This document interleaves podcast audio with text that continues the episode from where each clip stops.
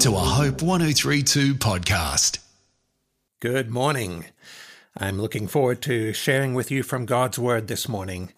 God's Word means the Bible, where God has recorded for us what He wants to share with us about life.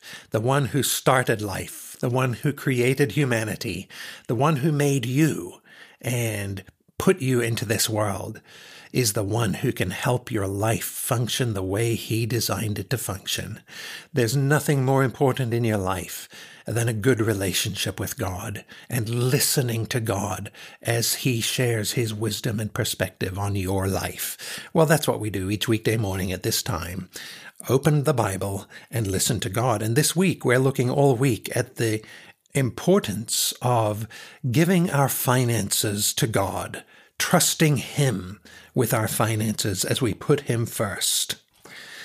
I want to take you today to some verses in 1 Timothy chapter 6 in the Bible, where Paul is writing to a young pastor named Timothy and telling him how to minister to the people that God has entrusted to his care.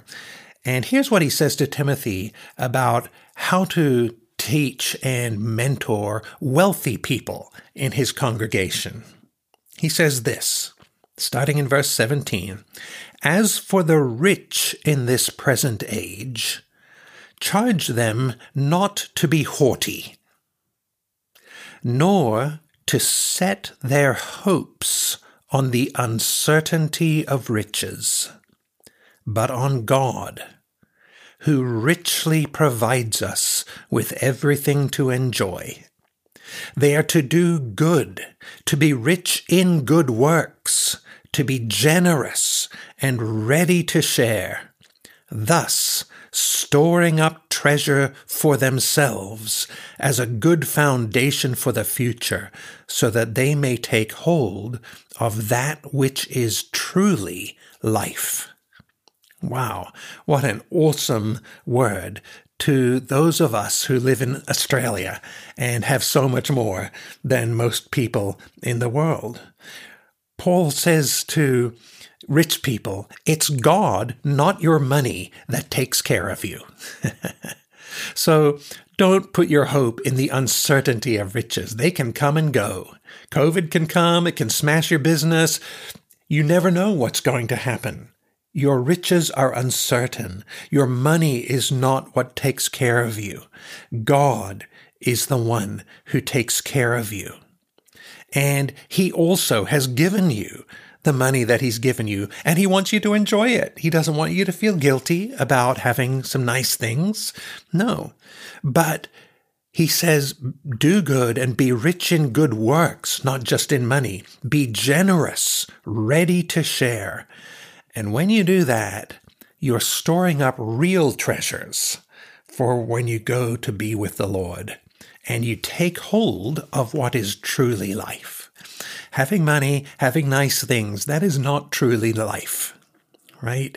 Real life is found in being generous, sharing, giving, putting God first, building God's kingdom with the finances He has entrusted to you.